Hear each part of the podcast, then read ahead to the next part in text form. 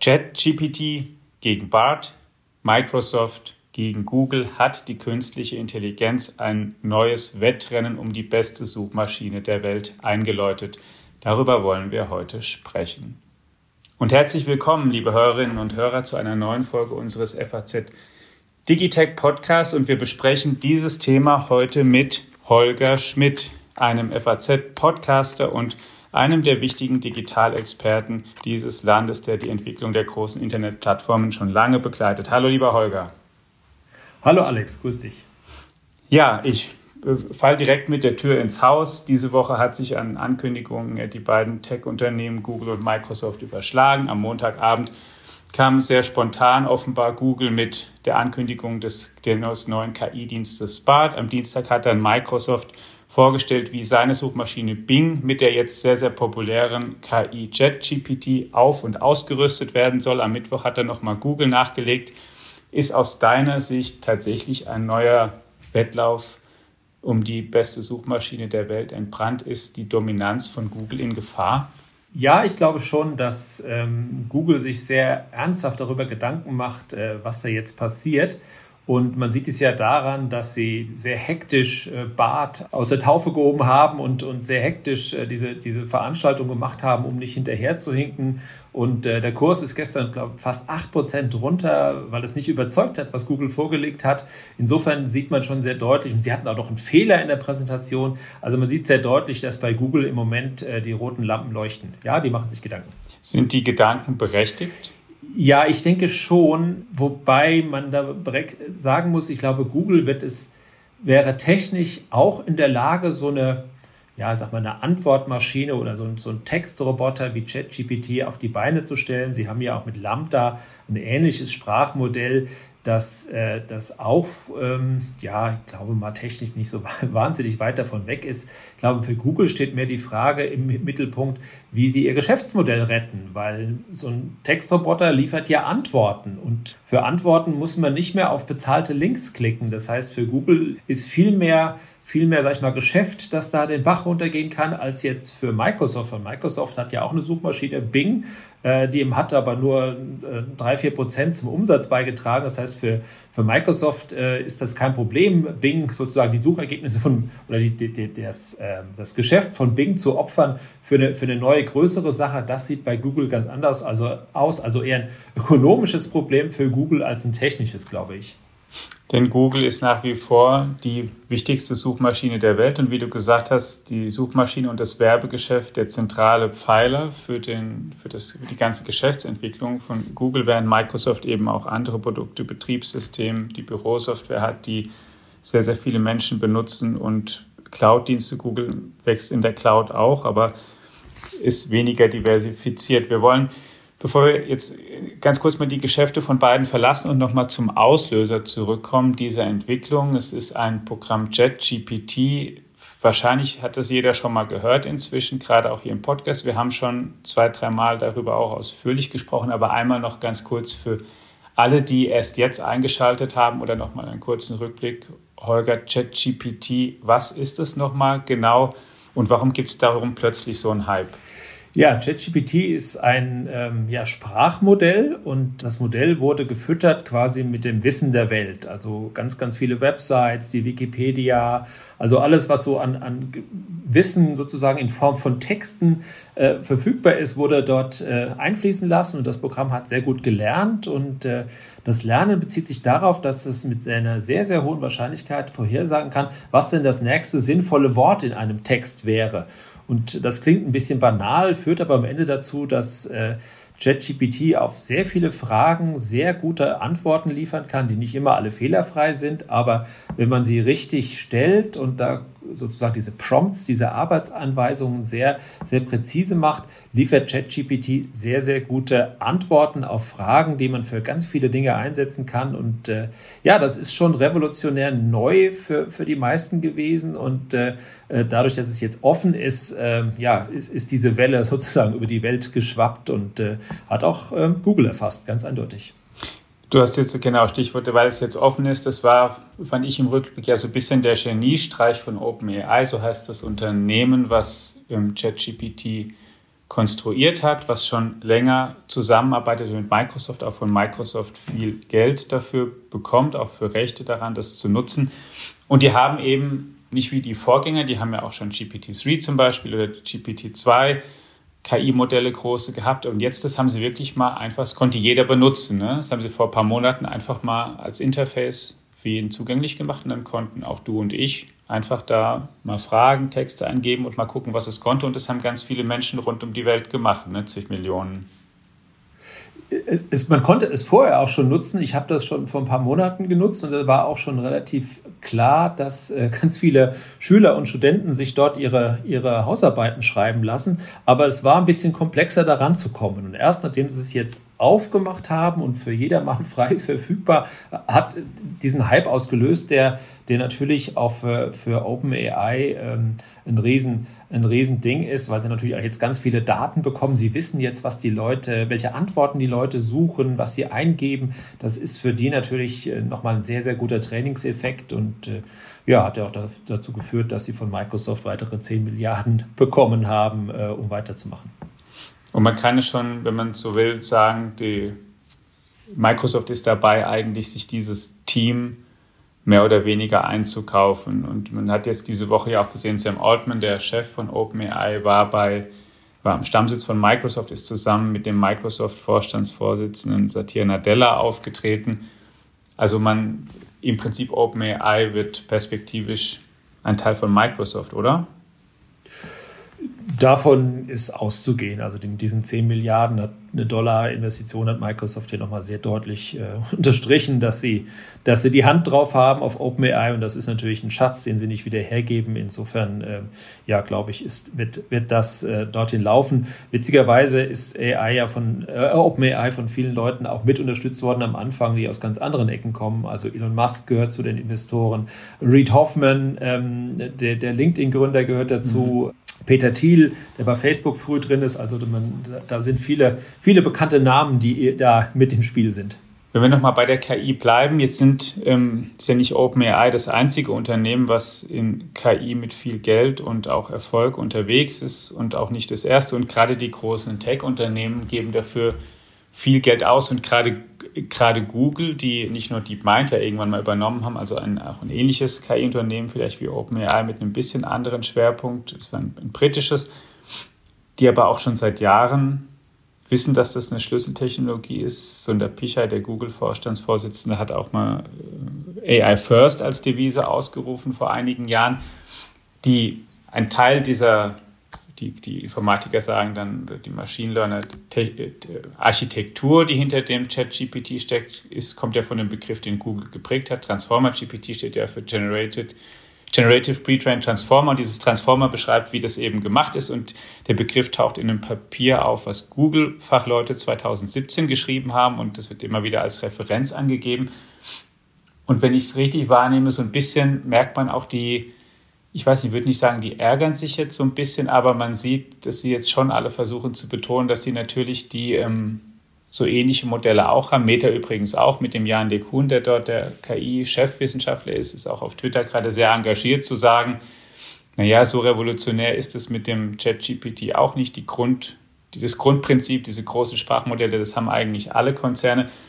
Ähm, was ich dich fragen wollte, vielleicht hat es ein bisschen langen Anlauf gebraucht, muss man eigentlich so ein Start-up sein oder eher ein kleines Unternehmen, um sowas mal rauszubringen und öffentlich zugänglich zu machen? Denn die großen Konzerne argumentieren, und ich finde, da haben sie so einen Punkt, auch damit zu sagen, wenn wir so ein Programm rausbringen und es macht Fehler, dann für uns, dann hagelt es direkt Kritik und wir sind in den Schlagzeilen. Du hast ja schon gesagt, dieses Minus ähm, an der Börse für Google mit diesem einen Fehler jetzt. Ich meine, solche Fehler passieren ChatGPT auch. Da gibt es dann kein Börsenminus. Man hat vor ein paar Jahren, als Microsoft mal diesen Chatbot, ich glaube, Tai oder Tay hieß er, rausgebracht. Er hat dann sehr schnell den, ähm, ähm, mal Hitler gelobt oder den Holocaust geleugnet und dann war Microsoft und ein paar Stunden später haben sie ihn auch wieder direkt abgeschaltet. Muss man, äh, muss man im Prinzip ein kleines Start-up sein, um sowas wirklich in einem experimentellen oder in einem noch, ja trotzdem noch nicht komplett fertigen Zustand rausbringen zu können? Mhm.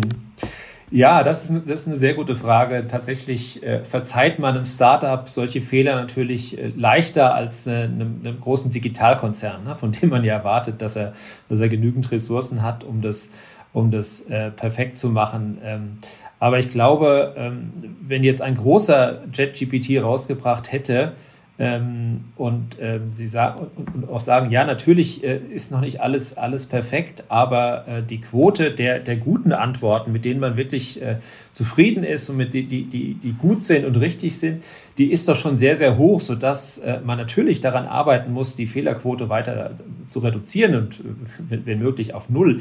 Aber das, aber die Qualität, die JetGPT heute schon bringt, die ist so enorm, dass es, glaube ich, jedem Großen auch äh, ähm, sozusagen gut zu Gesicht gestanden hätte, sowas zu launchen. Ich glaube, wenn, wenn, wenn, wenn Google oder, oder auch Meta sowas gelauncht hätten, ich glaube, der, der, Aktienkurs hätte sich enorm, enorm erhöht, weil auf einmal alle wussten, sie sitzen auf etwas, was enormes Potenzial hat. Und äh, ja, ich glaube, da sie, sie fühlen sich ein bisschen so ein bisschen ähm, ja, äh, überrumpelt, sage ich jetzt mal, ne? von, von mhm. einem doch eher kleinen, eher kleinen Unternehmen, ähm, das aber sehr, sehr viele gute Leute inzwischen anzieht. Und ja, das ist die neue Kaderschmiede für künstliche Intelligenz im Silicon Valley geworden jetzt. Ne? Die haben natürlich jetzt auch jetzt, jetzt Geld und ziehen die guten Leute an, weil alle an so etwas äh, Spannendem mitarbeiten wollen, die, die Ambitionen haben. Insofern, ja, die sind im Moment eindeutig, die Großen sind eindeutig in der, in der, in der Defensive dadurch. Ja, habe ich auch gesehen, Andre Kapathy, der bei OpenAI schon war, als leitender KI-Forscher, ist zurückgekehrt, habe ich jetzt auf Twitter gerade gelesen, der dann zwischendrin mal bei Tesla war, dann davon auch weggegangen ist. Ja, da war da offenbar ganz viel passiert und jetzt musst du die Brücke noch uns sozusagen von da ausgehend noch einmal bauen. Warum ist es plötzlich diese KI? Für sich ist es natürlich schon eine sehr spannende Entwicklung, kann mit Sprache besser umgehen. Aber jetzt ist plötzlich die Diskussion ja entbrannt, ob das vielleicht das Suchmaschinengeschäft verändert oder beeinträchtigt oder ob das sogar an Googles Dominanz kratzt. Und das müsstest du uns nochmal erklären, warum, warum diese Verlegung jetzt kommt. Denn Microsoft hat es ja auch ganz aktiv betrieben und gesagt, wir bauen das ein. Dann gibt es ein paar kleinere Unternehmen oder auch Startups, eines von Richard Socher mit so einem U.com zum Beispiel, der auch sagt, ich biete jetzt auch, möchte auch gerne eine Suche anbieten mit KI-Funktionalitäten. Warum ist KI für eine Suchmaschine vielleicht eine, so eine spannende Ergänzung. Denn eigentlich, wenn ich ja so, was weiß ich, sagen wir mal, ich fahre in eine andere Stadt und ich suche dort ein Restaurant oder sowas, ich möchte dann ja vielleicht auch einfach mal einen aktuellen Link oder eine Telefonnummer oder eine Adresse, wo ich einfach hingehen kann. Dieses, wie macht das Sprachsystem vielleicht eine Suchmaschine noch viel, viel besser, als die bisher sind? Ja, im Endeffekt ähm, ist es dann keine Suchmaschine mehr in dem, in dem klassischen Sinne, die, wie wir sie heute kennen und eigentlich seit, seit, seit 20 Jahren kennen, dass man eben Links bekommt äh, und von dort aus weitergeht, sondern man, man bekommt auf viele Fragen direkt eine Antwort. Und ich habe schon lange eine Erweiterung in meinem Browser drin, die mir oben sozusagen als, erste, als ersten Suchtreffer mir eine, eine Antwort liefert, die von ChatGPT kommt. Das heißt, über den Links bekomme ich die Antwort und ich habe an mir selbst festgestellt, dass äh, ähm, in ungefähr naja, der Hälfte der Fälle mir diese Antwort schon ausreicht, weil sie das beantwortet, was ich wissen wollte. Ne? Und dann muss ich nicht mehr weiterklicken.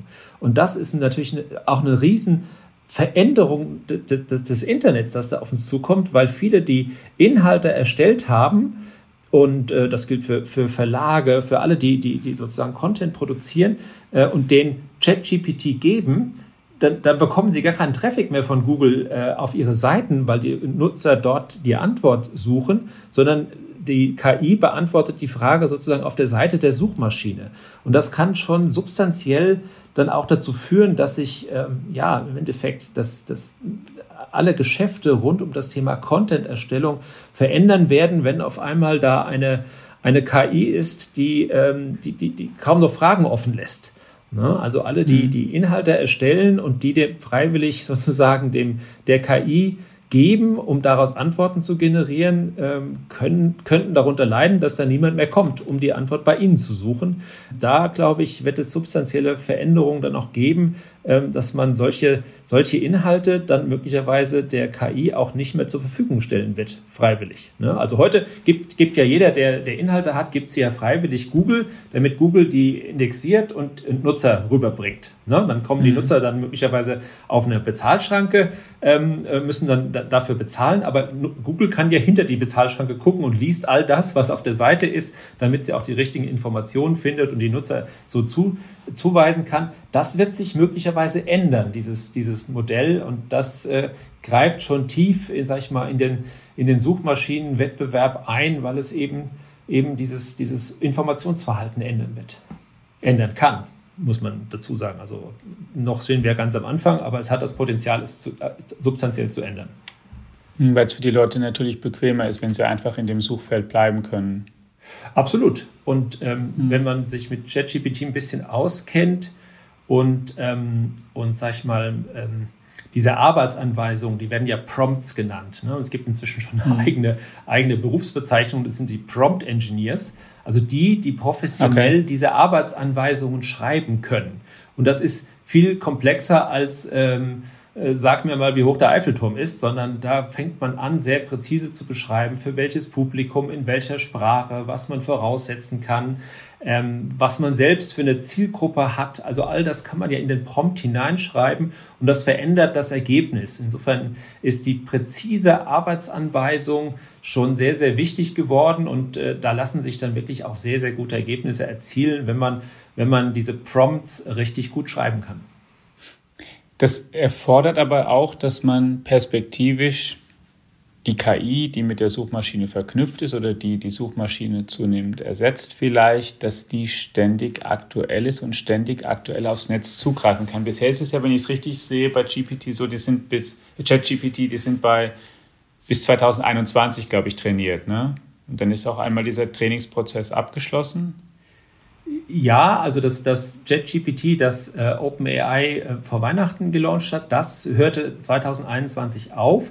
Aber Microsoft hat ja jetzt gesagt, dass sie das, was sie in Bing eingebaut haben, also die, die Ankündigung von vorgestern, dass das äh, aktuell ist. Ne? Das heißt, da wird auch ständig sozusagen nachgefüttert, um aktuelle Informationen dazu zu packen. Also da ist diese, diese Einschränkung, es hörte 2021 auf. Ne? Das führte dazu, wenn man gefragt hat, wer ist denn der Bundeskanzler in Deutschland, dann kam als Antwort Angela Merkel. Ja. Ähm, das ist natürlich jetzt damit weg. Ne? Und man, das ist ja logisch, es muss ja aktuell sein, sonst ist es als Suchmaschine äh, irrelevant. Ne? Und, äh, aber das, das Problem ist, ist, haben sie jetzt gelöst. Das war sowieso nur, sag ich mal, eine, eine Begrenzung, weil man eben ein Startup war und keine, kein Großkonzern. Aber das ist mit, mit technischen Ressourcen ja kein, kein Thema und das haben sie auch jetzt, hat äh, Bing, also Microsoft, auch jetzt gelöst. Und hat auch, glaube ich, Google ja auch so angekündigt oder das mit dem in Aussicht gestellten Dienst BART, dass der eben auch aktuell auf das Netz und Inhalte zugreifen wird, weil das eben für die zentrale Funktionalität der Suchmaschine wichtig bleibt, dass man aktuelle Informationen eben hat. Man will ja wissen, was hat jetzt offen, wo kann ich jetzt vielleicht auch mal einkaufen, wo kann ich, wo fährt jetzt der Zug ab oder so. Absolut. Das, das äh, war aber auch von vornherein klar, wenn das sozusagen in die Suche tatsächlich reinläuft, dass es dann nur aktuell äh, geht. Ne? Alles andere wäre ja, wäre ja, ähm, sag ich mal, von vornherein zum Scheitern verurteilt. Das war natürlich auch klar, dass es so geändert werden musste. Jetzt hat Microsoft eben JetGPT und die Software ist, die KI selbst ist in der Verbreitung ein Stück weiter als das, was Google hat. Nicht nur weiter verbreitet, sondern auch weiterentwickelt. Jetzt ähm, stellen wir so ein bisschen die Frage, was, was heißt es denn jetzt auf dem Markt oder wie gefährdet ist dadurch die Google-Suche? Denn sagen wir mal, 100 Millionen Menschen nutzen jetzt ChatGPT oder haben es schon mal genutzt. Aber wenn Google jetzt auf seiner Suchmaschine, die ja mit, ich weiß nicht, irgendwo um die 90 Prozent, 80 bis 90 Prozent, glaube ich, Marktanteil mit großem Abstand dominiert, auch mit Chrome den dominierenden Browser haben, wenn die jetzt einen KI-Dienst auf ihrer Suche freischalten, dann nutzen den ja auf einen Schlag mehr als eine Milliarde Menschen. Ist dann, kann man durch sowas so einen Vorsprung, den Microsoft jetzt vielleicht in dieser KI-Verbreitung hat, schnell wegmachen? Oder wie siehst du das? Ja, gut, also Microsoft hat das ja quasi gelauncht und äh, der Browser Bing, äh, Entschuldigung, die Suchmaschine Bing und der Browser Edge wurden ja quasi um diese KI-Funktion erweitert. Daraufhin sind die, die Downloadzahlen natürlich sofort in die, in die Höhe geschnellt und das werden jetzt alle ausprobieren und gucken, ob es tatsächlich funktioniert. Und äh, ja, wenn sie sich tatsächlich dort einen Vorsprung vor Google erarbeitet haben, und danach sieht es ja im Moment aus, dass Google ähm, ja einerseits äh, technisch noch nicht ganz so weit ist, andererseits äh, viel genauer sein muss, was die, die, die, die Kannibalisierung ihres eigenen Geschäftsmodells angeht. Äh, insofern kann, kann Microsoft da jetzt äh, vorangehen und das, das Thema aufrollen. Und äh, ja, ich sehe schon, dass der, der Suchmaschinenmarkt, der war ja, ich sag mal, ein Jahrzehnt zementiert. Ne? Also Google hat einen Marktanteil in Deutschland von 93 Prozent und Bing kommt irgendwie auf drei. Ne? Und das war irgendwie war irgendwie dauerhaft, äh, man hat das Gefühl, für alle Ewigkeit so. Das könnte sich jetzt durchaus nochmal noch mal verschieben und äh, durchaus dazu führen, dass Google da tatsächlich äh, Marktanteile in, in nicht unerheblichem Ausmaß verliert, äh, wenn sie dann gleichzeitig dazu führen, dass sie, dass sie äh, weniger bezahlte Links auf ihre Seiten, Seiten haben, weil sie eben die Antworten schon geben und es nicht mehr notwendig ist, in, in dem Maße dort äh, Werbung zu schalten, wie es ja heute noch ganz viele Unternehmen tun, dann äh, hat, ähm, hat Google tatsächlich ein Problem und da müssen sie sich was überlegen, wie sie wie sie äh, ihr Werbegeschäft ähm, absichern. Das können sie natürlich versuchen, indem sie sagen, okay, wir sind zwar wir sind zwar äh, weiterhin eine Suchmaschine, aber bei uns bekommt ihr auch die Antworten und man kann natürlich auch Antwo sozusagen Werbung im Umfeld der Antworten sch äh, schalten. Ne? Also da äh, geben sich dann neue Möglichkeiten, dort äh, Werbung äh, Werbeflächen zu schaffen, die, die attraktiv sein werden. Da stehen wir noch ganz am Anfang, da ist noch nicht wirklich viel viel passiert, aber die, die Auswirkungen könnten schon gravierend sein, zum Beispiel auf das ganze, äh, die ganzen Suchmaschinenoptimierer. Das ist ja eine riesige Industrie, die sich da gebildet hat, um, um Websites so sag ich mal, so aufzubereiten und so technisch aufzusetzen, dass sie bei Google möglichst weit oben in der Suche vorkommen. Äh, wenn das alles äh, mal wegfallen sollte bei vielen Begriffen, dann ist auch dieser Industriezweig weg. Also das ist schon nicht, äh, nicht ohne, was da gerade passiert für eine etablierte äh, digitale Industrie, die ziemlich groß ist. Ne? Insofern, ja, da ist richtig Schwung reingekommen und äh, ja, war vielleicht auch sinnvoll, da mal Schwung reinzubringen, weil das war ja wirklich ein, ein, eine derart zementierte äh, ein sehr zementierter Markt. Das ist ja schön, dass äh, technische Innovation ähm, durchaus in der Lage ist, solche Märkte dann auch mal aufzubrechen. Der Microsoft-Vorstandsvorsitzende Nadella hat auch gesagt, dann in einem in, irgendwo in einem Interview zu, zu, zu, diesem Schritt auch zu Google, ob er die jetzt herausfordern kann, hat er irgendwie so einen Satz gesagt, wie die werden ähm, zeigen, zeigen müssen, dass sie tanzen können und ähm, wir wollen, dass die Leute wissen, dass wir sie dazu gebracht haben, nun zu tanzen. Also mit sie meint er Google. Das hat er zumindest schon mal geschafft, können wir uns ziemlich einig sein, oder? Ich habe eigentlich äh, noch nie so eine hektische unüberlegte ähm, Reaktion von Google gesehen. In, in, in, ich beobachte die jetzt seit, seit, seit 25 Jahren quasi und äh, so eine so eine überstürzte, ähm, äh, ich nicht sagen Kamikaze-Aktion, aber, aber nicht ausgereifte Geschichte auf den Markt zu werfen. Und äh, das ist, war in der Tat neu. Also das war ja auch, hieß es ja, der, der berühmte Code Red, der ausgerufen wurde bei Google. Und sie haben die beiden Gründer, äh, Sergey Brin und Larry Page, äh, zurückgeholt nach dem Motto, ihr müsst uns helfen, wir sind in Not. Also das war schon relativ deutlich, dass bei Google gerade die Hütte brennt. Ähm, und äh, zu Recht dieser Suchmaschinen neue, vielleicht neue Wettstreit oder neue Konkurrenz, ist der eine, der sich wirklich jetzt auf die beiden großen Konzerne dann ähm, fokussiert oder denkst du, da haben dann auch kleinere Anbieter? Ich habe von Richard Socher sein, sein U.com schon genannt. Ähm, es gibt ja auch andere Suchmaschinen, die sich als Alternative anbieten wollen, die manchmal mehr, mehr Privatsphäre, Datenschutz versprechen, weniger Werbung versprechen, auch mehr KI-Funktionalitäten versprechen. Wird das vielleicht wirklich ein breiterer Wettbewerb oder wird es am Ende dann einfach qua Schlagkraft doch wieder auf ein, eine Art Elefantenrennen da hinauslaufen? Ähm, also im Prinzip ist es ja jetzt offen. Ne? Man könnte ja sagen, jetzt, jetzt sind die, werden die Karten neu gemischt und die, die Vorteile, die sich Google äh, in den letzten zwei Jahrzehnten erarbeitet hat, die sind natürlich plötzlich entwertet und an andere andere äh, Faktoren wie eben die KI spielen eine Rolle.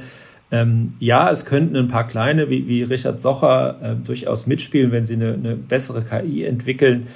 Ähm, theoretisch ja, faktisch ist auch das natürlich ein Spiel, äh, für das man enorm viel Geld und Ressourcen braucht. Ne? Gerade diese, dieses Training der KI, ähm, das ist eine, eine, eine, Geschichte, da braucht man enorm viel Rechenkapazität. Äh, wer hat diese Rechenkapazität? Es sind wieder die Großen. Ne? Also die Microsoft und Google und, und, und, und Meta. Und dann hört es aber auch schon auf. Ne? Also auch, auch OpenAI braucht ja jetzt sozusagen die Hilfe von Microsoft, um an dieser Stelle weitermachen zu können, um dort, um dort, äh, um dort, äh, sag ich mal, die, die Skalierung hinzubekommen, um, um ein richtig großer zu werden. Insofern ähm, glaube ich jetzt nicht, dass plötzlich da jetzt ganz furchtbar viele Startups in den Markt drängen und ernsthaft mitmischen, sondern es wird, glaube ich, schon ein, ein Wettrennen der, der großen der Großen bleiben. Ähm, aber immerhin haben wir jetzt mal wieder ein Wettrennen. Das hatten wir ja vorher lange Zeit nicht. Da war es ja, war es ja eine faktisch äh, ja, fast äh, dominante monopolistische Stellung von Google all die Jahre. Ja, und man braucht ja offenkundig auch einen Milliardenbetrag, um zum Beispiel die voreingestellte Suchmaschine auf den iPhones zu sein. Da kann ja auch nicht jeder mitbieten, aber jetzt vielleicht Microsoft, oder? Ja, also es ist ja ein zweistelliger Milliardenbetrag, den Google da jedes Jahr an Apple bezahlt, um auf den iPhones voreingestellt zu sein. Ähm, also wenn, wenn ähm, Microsoft tatsächlich ähm, es schafft, Google an dieser Stelle zu überbieten, das glaube ich ehrlich gesagt noch nicht, aber wenn sie es tatsächlich schaffen, spätestens dann weiß man, wie ernst es ihnen ist, mit in diesem Geschäft äh, in diesem Geschäft präsent zu sein und, und, und Google herauszufordern. Ganz klar, das ist, äh, das ist eine Dynamik und, und auf einmal gehen viele Dinge, sind viele Dinge denkbar, die ein Jahrzehnt äh, quasi äh, nicht, nicht möglich schienen. Und äh, ja, das wäre wär natürlich ein super Coup für, für ähm, Microsoft. Glaube ich aber ehrlich gesagt erstmal noch nicht. Vielleicht später mal, aber noch sind sie da, müssen sie erstmal ihre Hausaufgaben machen und erstmal auch ausprobieren, wie das ankommt, was sie gemacht haben. Jetzt haben wir viel gerade über erstmal Text und eben diesen Chatbots, die, Sprach-KI-Dialogsysteme gesprochen. Also wenn ich immer noch klassisch vor Augen eine Tastatur habe, mehr oder weniger, und da irgendwie Worte eingebe und dann kriege ich eine bestimmte Antwort drauf und so eine KI.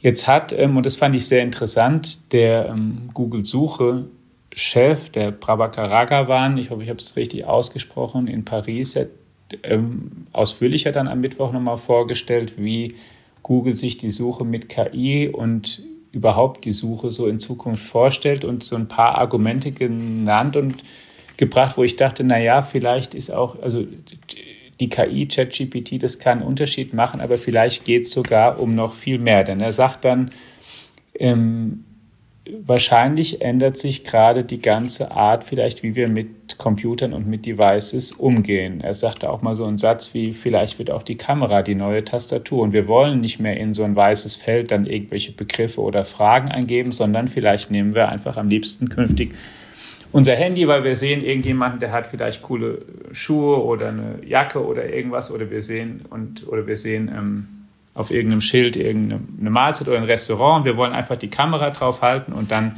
soll die, das Bild sozusagen erkannt werden und dann soll die Suche eigentlich uns zeigen, erstens, wo, wo kann ich das jetzt kaufen, in welchem Restaurant oder Geschäft gibt es das, hat es gerade offen, wie komme ich da am schnellsten hin, wie komme ich da vielleicht auch am schnellsten umweltfreundlich hin, wenn ich ein umweltbewusster Mensch bin.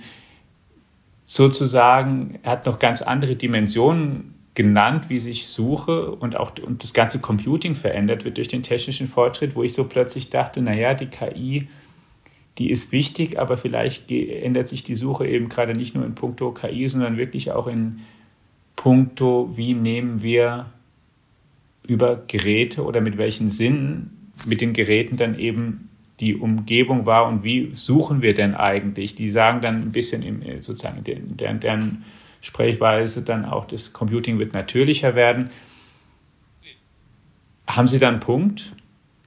Also ich fand nämlich schon und dachte dann plötzlich, na ja, vielleicht ist ChatGPT auch gut, aber vielleicht geht es am Ende noch um viel mehr. Oder ist es eher eine Ablenkung von ChatGPT oder ist es beides?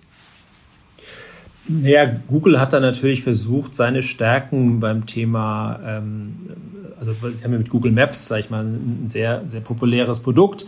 Und das versuchen sie natürlich jetzt äh, nach vorne, ein Stück weit auch nach vorne zu stellen, zu sagen, Google Maps hat ja auch äh, äh, spannende Features, die uns weiterhelfen können. Keine Frage. Der Punkt ist natürlich, Microsoft ist da blank. Ne, was das angeht. Ähm, die haben da nichts, nichts Vergleichbares im Angebot und da kann natürlich sich Google äh, positiv von abheben. Ich glaube, das war der wesentliche Grund. Ähm, ich sehe es eigentlich eher in einer anderen Sache, nämlich das Thema Sprache. Ne? Also wir haben ja, im Endeffekt können wir es ja heute schon längst machen, dass wir, dass wir mit unserem Handy sprechen und, äh, und die, äh, sozusagen die, das gesprochene Wort dann in, in, schriftliches umgewandelt wird. Aber ich denke mir, dass äh, gerade sowas wie ChatGPT für Sprachfragen ja eigentlich super geeignet ist. Ne? Dass man eben nicht mehr, man muss ja nicht mehr klicken, sondern man bekommt ja dann die Antwort entsprechend vorgelesen.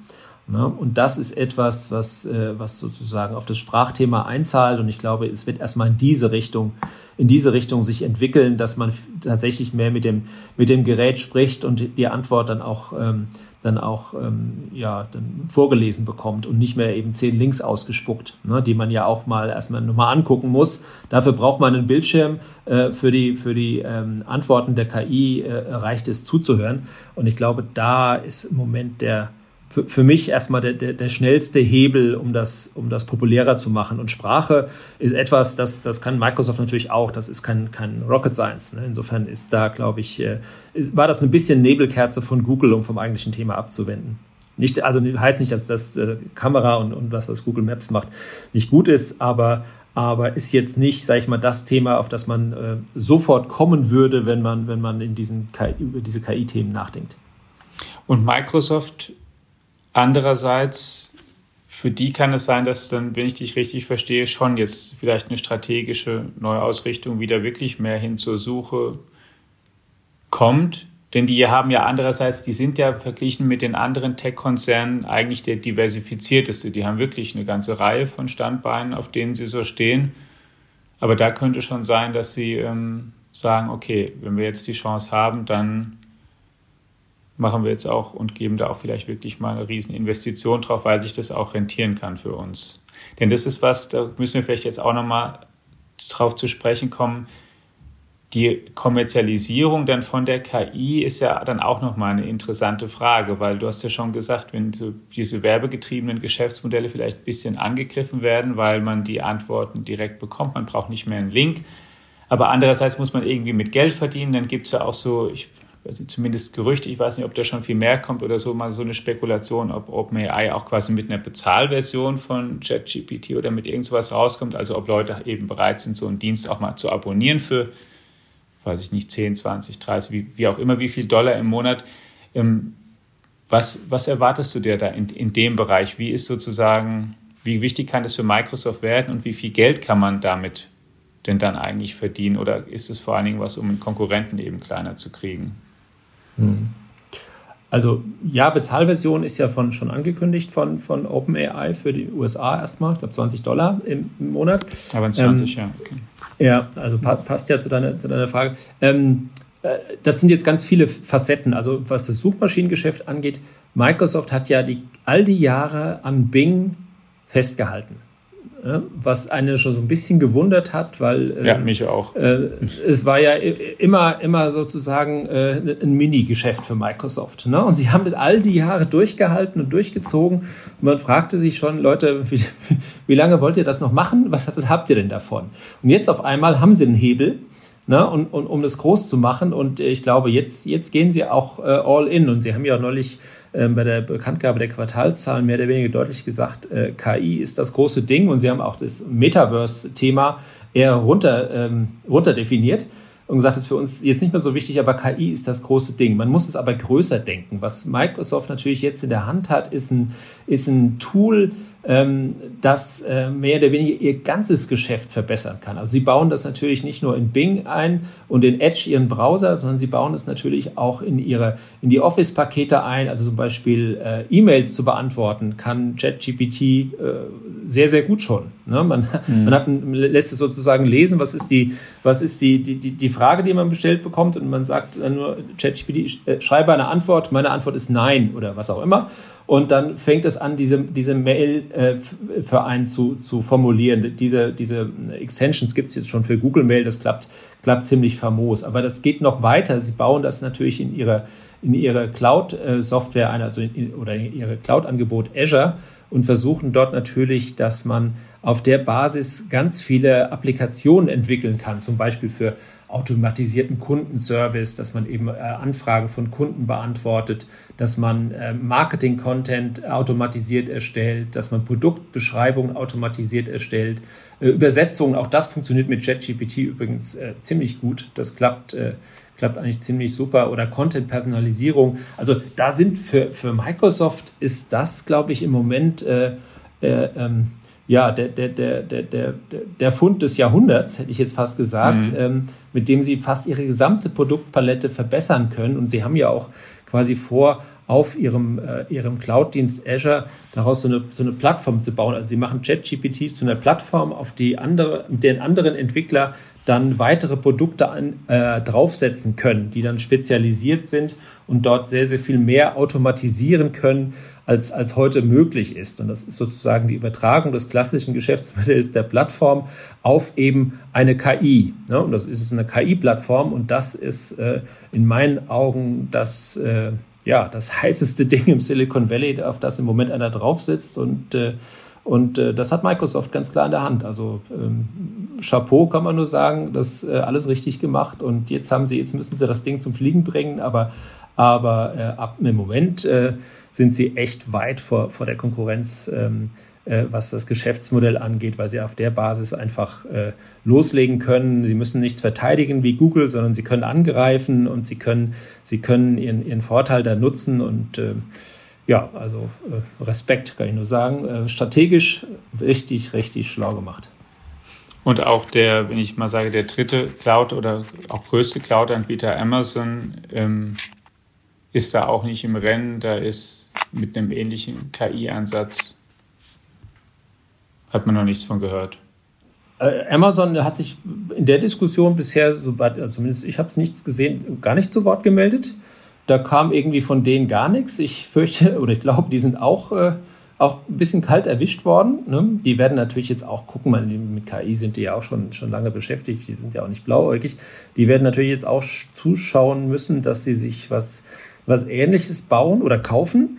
Ähm, wenn sie es wenn sie es nicht haben, gut, kaufen ist im Moment ein bisschen schwierig, weil ja alle so ein bisschen am Sparen sind, aber, aber äh, bei der strategischen Nummer können sie nicht ähm, zugucken, wie Microsoft, die in dem Cloud-Geschäft ja sowieso harte Konkurrenz machen, dort sich einen strategischen Wettbewerbsvorteil erarbeitet. Also ich erwarte da relativ schnell von Amazon eine Reaktion. Die kommt jetzt nicht so, sag ich mal, hektisch wie bei Google. Ähm, die werden sich sicherlich ein bisschen mehr Zeit lassen, aber sie müssen reagieren, ganz klar. Also das ist etwas, äh, was was ähm, Amazon mit Sicherheit äh, ähm, ja, ab jetzt äh, sehr intensiv beschäftigen wird. Also festhalten können wir schon mal, Microsoft hat auf jeden Fall Google unter einen gewissen Zugzwang gesetzt, neue Dynamik reingebracht in den Markt der Suchmaschinen. Wettbewerb, von dem am Ende wie immer von Wettbewerb wahrscheinlich der Nutzer profitieren wird, weil er mehr Auswahl und bessere Angebote bekommen wird, zumindest erstmal für eine vorübergehende Zeit in die Zukunft geblickt, Holger, die als sozusagen letztes Thema oder letzte Frage, die ich an dich habe, wenn wir nochmal von den Unternehmen jetzt weggehen und uns diesen KI-Fortschritt ansehen in Verbindung mit den Angeboten, die da jetzt gerade kommen, ein paar hast du schon an Auswirkungen diskutiert. Was macht diese KI auf der Stufe, auf der sie jetzt angekommen ist, mit eigentlich unserer Arbeits- und Berufswelt? Wen wird sie besonders stark unter Druck setzen und betreffen und wer muss sich vielleicht momentan noch nicht so viele Gedanken machen? Die Frage wird zurzeit sehr, sehr intensiv diskutiert, weil man dachte ja immer so Automatisierung, ähm, das trifft die Fabrikarbeitsplätze. Spätestens, das war aber schon, eigentlich schon immer falsch, weil KI, wenn man sich anschaut, es gibt eine, eine sehr spannende Untersuchung von, von, von, von, von Michael Webb, der sich die KI-Patente angeschaut hat und sagt, wo, wo, in welche Richtung wird geforscht und welche Jobs sind davon besonders betroffen, künftig, also künftig. Ne? Nicht, was heute schon da ist, sondern welche Patente werden angemeldet, was sozusagen in, in fünf Jahren oder in zehn Jahren tatsächlich funktionieren wird. Und der hat schon, der hat schon vor, vor zwei Jahren sehr deutlich gesagt, es sind äh, die, die White-Color-Jobs, also die Bürojobs und vor allen Dingen die ähm, von den, von den gut ausgebildeten und, und gut bezahlten Leuten, die sehr stark davon betroffen oder stärker davon betroffen sind, als wir es bisher, bisher ahnten. Das geht äh, rauf von Börsenhändlern, äh, Buchhalter, ähm, Leute, die, die Inhalte erstellen, ähm, ja, auch Journalisten, äh, ganz klar, weil gewisse, gewisse äh, Inhalte kann ich mit so einer Maschine äh, günstiger und schneller erstellen, vielleicht nicht besser, aber zumindest erstmal günstiger und schneller erstellen, als, als ein Mensch sie schreiben kann. Also da gibt es äh, ganz viele Berufe, die mit, mit Daten, Daten äh, oder aus, aus Daten äh, Contents zu erzeugen oder aus, aus, ähm, aus äh, Daten, sozusagen, Daten äh, zu verarbeiten. Äh, da sind ganz viele Berufe, die sozusagen in der, in der, die, die sich bisher komplett safe wähnten, plötzlich in den Fokus geraten. Ne? Selbst Lehrer, weil man damit ja ganze Kurse ähm, ähm, produzieren kann, äh, die bisher dachten, äh, das geht an ihnen vorbei, diese, diese Digitalisierung auf einmal nicht mehr. Ne? Insofern ist das eine super spannende Frage. Da müssen wir, glaube ich, abwarten, wie, wie gut äh, ChatGPT tatsächlich wirkt. Aber potenziell hat es gerade ganz viele Berufe, die bisher sich in der Sicherheit wähnten, äh, ja, ins, ins Feuer gestoßen, dass sie plötzlich auch automatisiert werden können. Ähm, ich glaube, es wird darauf hinauslaufen, wir haben ja aufgrund der demografischen Entwicklung ja eigentlich da jetzt kein Problem, dass irgendjemand jetzt mit großartig mit Massenarbeitslosigkeit rechnet, das ist ja Käse, aber es wird darauf hinauslaufen, dass die, die sozusagen mit, mit, mit, einer, mit so einer KI zusammenarbeiten können, die verdrängen werden, die diese KI ignorieren und nicht damit arbeiten können. Ne? Also diese Kombination Mensch und, und, und KI, das wird, glaube ich, äh, die werden sich, glaube ich, einen sehr, sehr großen Vorteil am Arbeitsmarkt erholen und äh, wenn sie den geschickt ausspielen, dann sind die, die sagen, das interessiert mich alles nicht, das, ich mache es wie immer es gemacht habe, das, äh, die werden dann in den Rückstand geraten. Also da haben, haben sich die Karten am Arbeitsmarkt gerade noch mal ein Stück weit in vielen Berufen neu gemischt, die bisher nicht, äh, nicht daran geglaubt haben.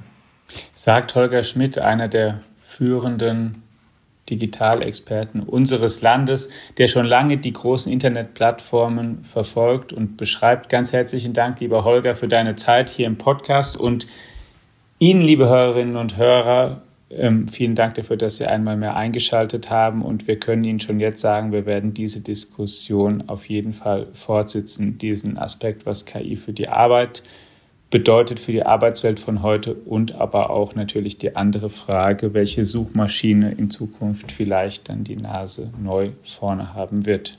Bleiben Sie uns gewogen, eine gute Woche und wenn Sie mögen, bis zum nächsten Mal. Ciao.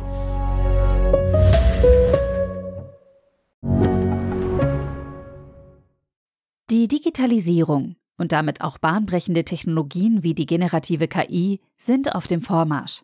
Investitionen in die digitale Transformation werden für Unternehmen zunehmend unausweichlich. PwC hilft Ihnen dabei, zukunftsweisende Technologien einzusetzen und gewinnbringend in Ihrem Geschäftsalltag zu nutzen. Mit seinem umfassenden Cloud- und Digital-Know-how macht PwC Ihr Unternehmen zum digitalen Champion. Mehr auf pwc.de/cloud-digital. slash